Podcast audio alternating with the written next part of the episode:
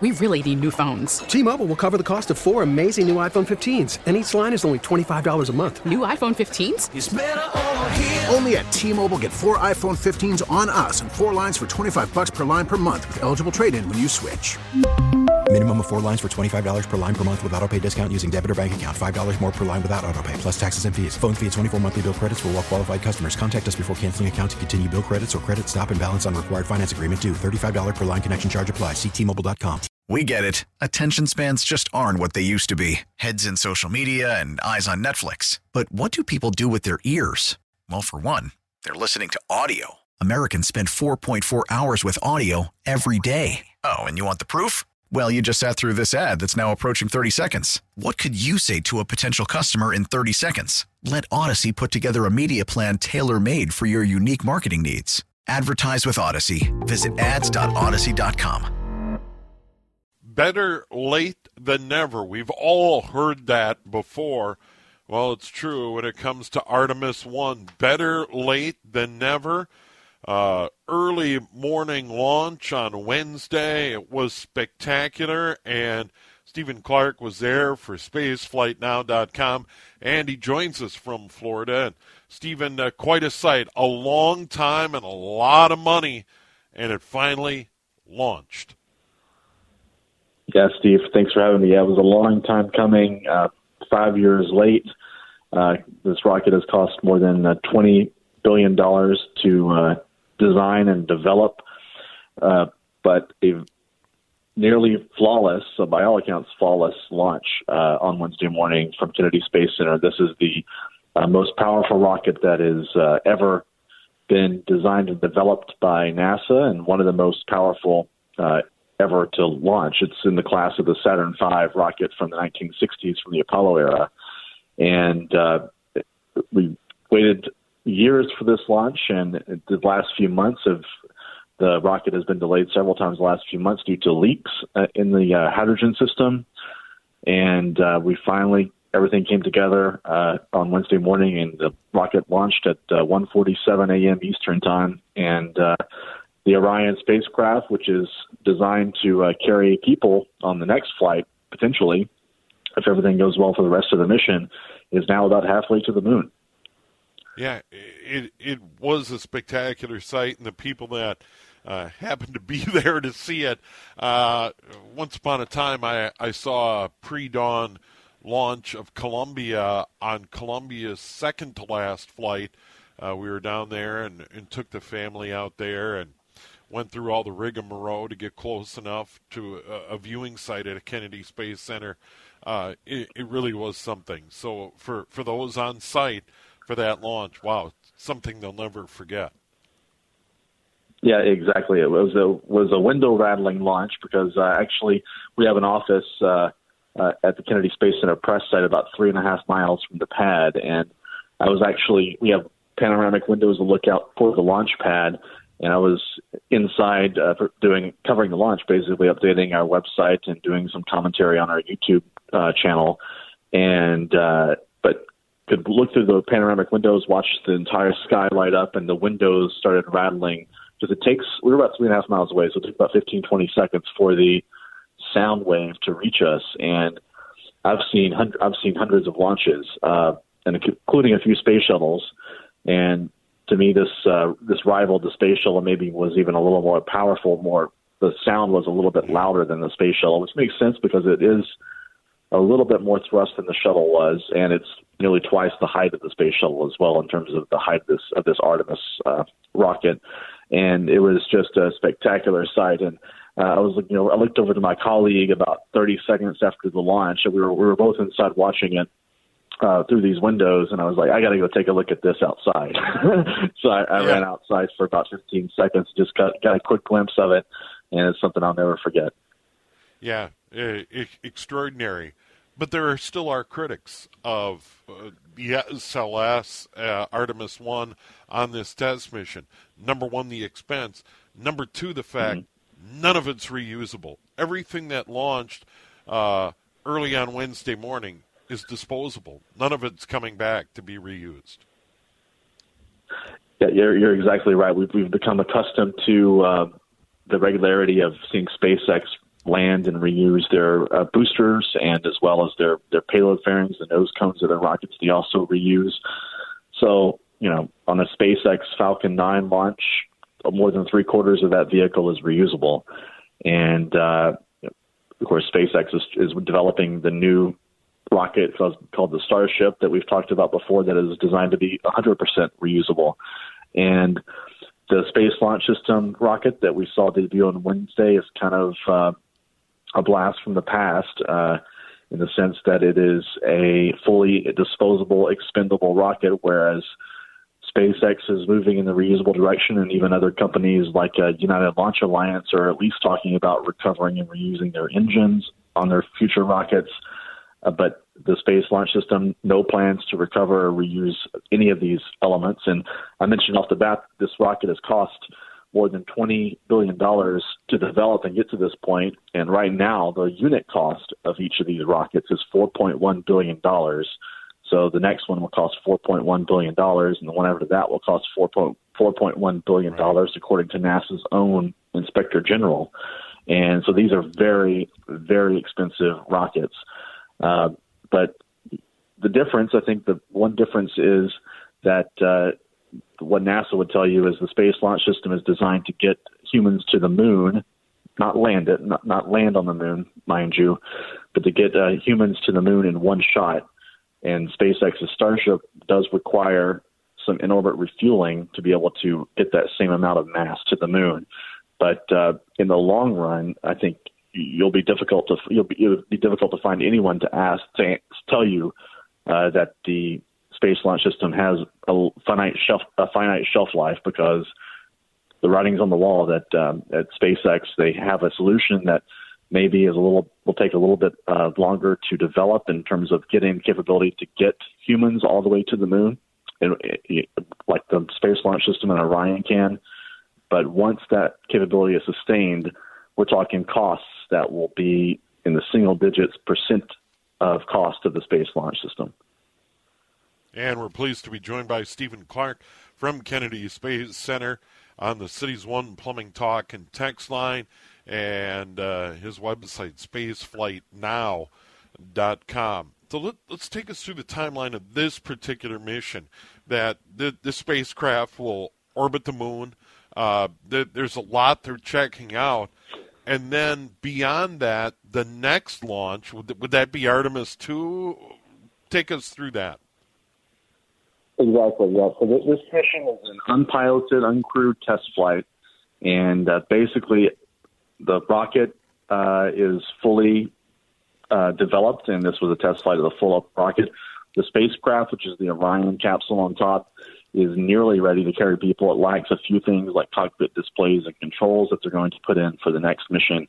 But it, the plan is if, if this mission ends successfully, the plan is to put uh, four astronauts. So It'll be three Americans and one Canadian, based on the international agreement that NASA has with the Canadians on the Artemis 2 mission. And then Artemis 2 mission would uh, launch on the same type of rocket, same type of spacecraft, and actually send those four astronauts on a trajectory around the far side of the moon, sort of like uh, if, if any of your listeners remember Apollo uh, 13, where they did what's called a free return trajectory, where they just bounce around the far side of the moon and come right back to Earth. And uh, that's the, the flight plan for Artemis 2, assuming the successful conclusion of Artemis 1, which is now on the way to the moon. This Artemis 1 mission is uh, scheduled to return uh, to uh, the Orion spacecraft is scheduled to return to a splashdown off the coast of California in the Pacific on December the 11th. All right. And then Artemis 2, when could we see a launch, or is that a ways out?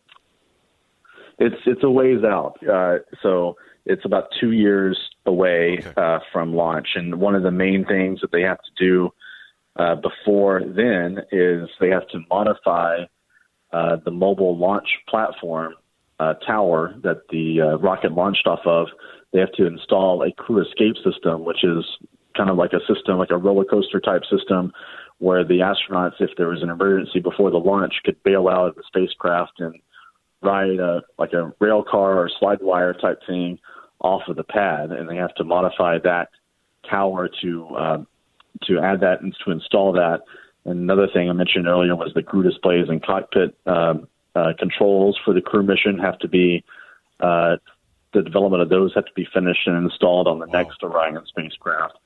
And we talked about no reuse. That's not entirely true. There's a tiny bit of of uh, of, of systems from this Orion spacecraft, uh, like a, couple of computers and some avionics that uh, they are going to recover from this Orion spacecraft.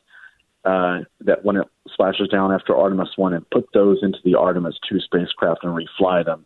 So, just based on the timeline to do those main tasks, um, it's about two years. So, we're talking late 2024 for that Artemis 2 mission at the earliest. All right. We're going to take a quick break. We'll come back and we'll get an update on uh, what uh, SpaceX, led by Elon Musk, is working on down in Texas, and uh, is is a launch of Starship uh, imminent. We'll we'll get Stephen's thoughts on that coming up in a moment here on News Talk eight three zero WCCO. Stephen Clark joins us, spaceflightnow.com from Kennedy Space Center, and joining us on the John Schuster Coldwell Banker hotline. A little bit later on, Sports Saturday gets started. We'll preview the Vikes and Cowboys tomorrow. We have college football final, a number of area playoff teams uh, in action today. And uh, then uh, we'll get into the Big Ten and the top 25. Much more. Timberwolves on the radio tonight. They're in Philly to play the Sixers. Uh, Stephen, we, we talked about Artemis 1 on its mission now to the moon, uh, what it'll do there when it returns to Earth. Uh, and then, of course, there's SpaceX. And they continue to develop the uh, Starship system, if you will. There's uh, a, a large heavy lift booster, and then actually the Starship that would ultimately orbit the Earth or, or travel to uh, the moon and beyond, maybe someday to Mars. Uh, and we could see this fly relatively soon. What's the latest there? Yeah, exactly. They've they've been working on uh, developing and testing the Starship down in South Texas now for uh, know, three or four years uh, since we've seen some of the very earliest tests down there. I think back in 2019. Um, right now, they have uh, they've stacked a fully a fully uh, assembled Starship Super Heavy rocket uh, on the launch pad a couple of times for tests. Um, the Super Heavy booster, the the first stage that gets the vehicle off the ground, has 33 engines, uh, 33 methane fueled engines to power this thing off the ground. And just earlier in the week, uh, SpaceX test fired 14 of those 33 engines together for a few seconds on the pad, and they're slowly ramping up. Uh, they're going to probably do another test firing at some point with more engines, and ultimately we'll do a test firing with all 33 engines that'll be one of the final tests before they can sign off and give the go ahead to actually do this test flight.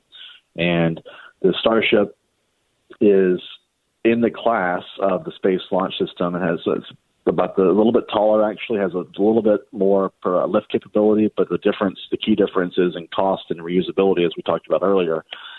I, I suspect uh, we heard from NASA, which actually has a part in the Starship program because they want this the Starship vehicle that sits on top of the Super Heavy to land on the moon as part of the Artemis program. So all these programs are it's kind of it's kind of difficult to explain on on radio, but all these programs are kind of connected together. So uh, NASA's program to land on the moon, to return humans to the moon, their architecture relies on the Space Launch System to get the humans off the ground, and the Starship element to actually land the humans on the moon after they uh, after they rendezvous and meet up with the astronauts in orbit around the moon.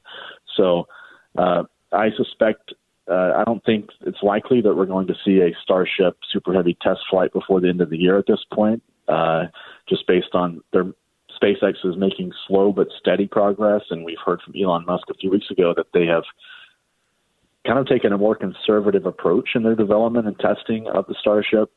Uh, early on in the program, they were kind of testing things uh, to see what would work. We saw some of the starships explode when they landed, sure. and a lot of that was a lean forward strategy to try to be aggressive and find it, problems early on and fix them. And they and they did, and they and they succeeded in landing a starship on an atmospheric low altitude test flight finally back in uh, 2021. But we've heard from Elon, uh, uh, based on some of his comments in the last few weeks, that they're taking a more conservative approach because they they've built up this massive launch pad down in Texas, and they don't want to blow it up at this point because it's it would set them back. Uh, he said, I think it said six to eight months if they had to rebuild that launch pad if it blew up on launch or landing. So um, I think it's unlikely we're going to see a test flight uh, before the end of the year, but certainly uh, remains a remains a high probability that they could try to do it in early 2023. And at that point, I think we've talked about this before, Steve. Having America having two enormous super heavy lift rockets, the Starship and the Space Launch System, operational at the same time would be unprecedented because uh, it would give certainly the United States more capability in terms of space lift uh, than the rest of the world combined at that point. Yeah, and beyond that, there's Falcon Heavy, which is just a beefed up version of the Falcon 9, which is the industry workhorse. And we've already talked about the reusability of that and the, the capability of the Dragon capsule to get humans safely into orbit to the International Space Station and bring them back safely to Earth. They, they have a proven track record there. You know, the, the capability continues to grow by leaps and bounds. And that gives uh, the, the United States, SpaceX, their partners at NASA, a lot of different options to get human beings ultimately into orbit and then beyond because I know Elon Musk continues to talk about this dream of getting humans to Mars and it, it would it would be in a starship the way it looks. Exactly. Yeah, we don't want to uh, sign the, uh, you know, uh, we don't want to retire the Falcon 9 and Dragon just yet because those are the work, those are the workhorses for SpaceX and really for America's space program right now. We've seen 52 launches of the Falcon 9 and Falcon, one Falcon, 51 Falcon 9s and one Falcon Heavy, so 52 in total launches by SpaceX this year, which is um, more than once per week. It's shattering any record of, of uh, a launch activity or launch cadence by any company or government in history, and still a few weeks to go in this calendar year. And we just heard uh, SpaceX just announced yesterday that they're actually going to build one more, one additional Dragon crew uh, crew spacecraft to expand expand their fleet. They had previously said that they were not going to build any more Dragon space spacecraft. Uh, these are reusable capsules that carry astronauts to the space station, but they are now building a fifth one and that's to meet higher demand from NASA and also commercial customers like space tourists who want to fly into orbit. Uh, and they say this will meet the demand that they see for the rest of this decade through the 2020s. So they're seeing very high demand and uptake for their Falcon 9 and Dragon spacecraft, and perhaps uh, this may the decision to add another Dragon spacecraft may suggest also that maybe the Starship is going to be not quite not, not not quite ready as soon as they had originally hoped because the initial initially they want to uh, they've talked about switching over all their launches over to Starship, including their human launches, but they don't want to do that until the Starship is ready and is fully qualified to carry people to space, which is going to take uh, probably a few it'll probably be a few years before after we see that first test flight until the Starship is qualified to carry people. So they want to keep the Falcon 9 and Dragon going during that time. Yeah, and, and there there seems to be an appetite for more orbiting platforms, if you will. Uh, the, the, the Chinese have one, and they continue to expand that and we have the International Space Station, and ultimately the partnership with Russia is, still out there, and there's some uncertainty, but uh, there, there's sure to be more orbiting platforms, and the fact that you you have a, a it's still dangerous, but a reliable performer like Falcon 9 and a proven capsule like Dragon, um, I, I I wouldn't be surprised if we see an announcement that they're going to build more dragons, that they're going to go beyond five. Yeah, it, it wouldn't be shocking because we're seeing um, NASA is relying on SpaceX to carry astronauts to and from the International Space Station, of course. And there are other companies uh, that are planning commercial space stations. Uh, yes. And in fact, uh, NASA, as part of their long term exploration strategy, uh, is trying to repurpose a lot of their funding and effort and focus from operating the International Space Station to going back to the moon with the Artemis program. And uh, they don't want to abandon uh, abandon low Earth orbit, which is several hundred miles above the Earth. So their plan is to kind of incentivize commercial companies to build commercial space stations. Could be several of them in low Earth orbit, and then NASA could lease time or, or, or buy a ticket for a government astronaut on occasion to go to the space station to perform testing or research, but it would be a privately owned space station. Sure. And the demand for transportation to that, especially if there are multiple uh, space stations in, in orbit, there will be even higher demand for crew, crew and cargo transportation from companies like SpaceX, which is which is the leading, of course, the leading transportation provider for low Earth orbit right now. Yeah, and Boeing uh, trying to catch up with their Starliner uh, capsule. Uh, before we let you go, real quick, is there any update on, on where Boeing's at? And I, I know they're working toward a crewed launch of Starliner. Right, right, yep. Uh, right now, the most recent update we have from Boeing is they're targeting no earlier than April for the first crew flight on the oh. Starliner. That's about a two month delay from what they had announced back in the summer. Uh, so there's still they had this mostly successful unpiloted test flight to the space station back in May, which itself was delayed from a from a kind of a failed test flight back in 2019. They redid that test flight. It went much much better. Uh, it achieved all of its primary objectives and docked to the space station back in May. But there were a few minor issues with thrusters, as well as some issues with um, I believe an issue with the uh, with the uh, docking system on the space station where it links up with the space station uh, that they were able to overcome on that test flight, but they want to evaluate the long term implications for that. And of course, when you put astronauts on it, they are even more risk averse. So they're kind of crossing their T's and dotting their I's in that regard. So April uh, would be the earliest we could see astronauts fly on Boeing's capsule. All right. Well, always good to visit with you, Stephen. Uh, enjoy your work at spaceflightnow.com. Take care. You too. Thank you. All right. There he is, Stephen Clark, joining us on the John Schuster Coldwell Banker Hotline. We really need new phones. T-Mobile will cover the cost of four amazing new iPhone 15s, and each line is only $25 a month. New iPhone 15s? Only at T-Mobile get four iPhone 15s on us and four lines for 25 bucks per line per month with eligible trade-in when you switch. Minimum of four lines for $25 per line per month with auto pay discount using debit or bank account. $5 more per line without auto pay, plus taxes and fees. Phone fee at 24 monthly bill credits for all well qualified customers. Contact us before canceling account to continue bill credits or credit stop and balance on required finance agreement due. $35 per line connection charge apply. Ctmobile.com. Oh, oh. Protect your vehicle's engine with a full synthetic oil change and save with Mobil One at O'Reilly Auto Parts. Purchase five quarts of Mobil One full synthetic motor oil and receive a $10 O'Reilly gift card after rebate. See store for details. With your Mobil One purchase, you'll also receive two times points during O Rewards Bonus Points Month at O'Reilly Auto Parts. Oh, oh, oh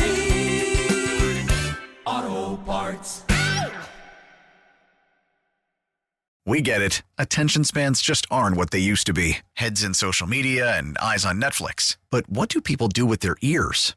Well, for one, they're listening to audio. Americans spend 4.4 hours with audio every day. Oh, and you want the proof? Well, you just sat through this ad that's now approaching 30 seconds. What could you say to a potential customer in 30 seconds? Let Audacy put together a media plan tailor made for your unique marketing needs. Advertise with Audacy. Visit ads.audacy.com.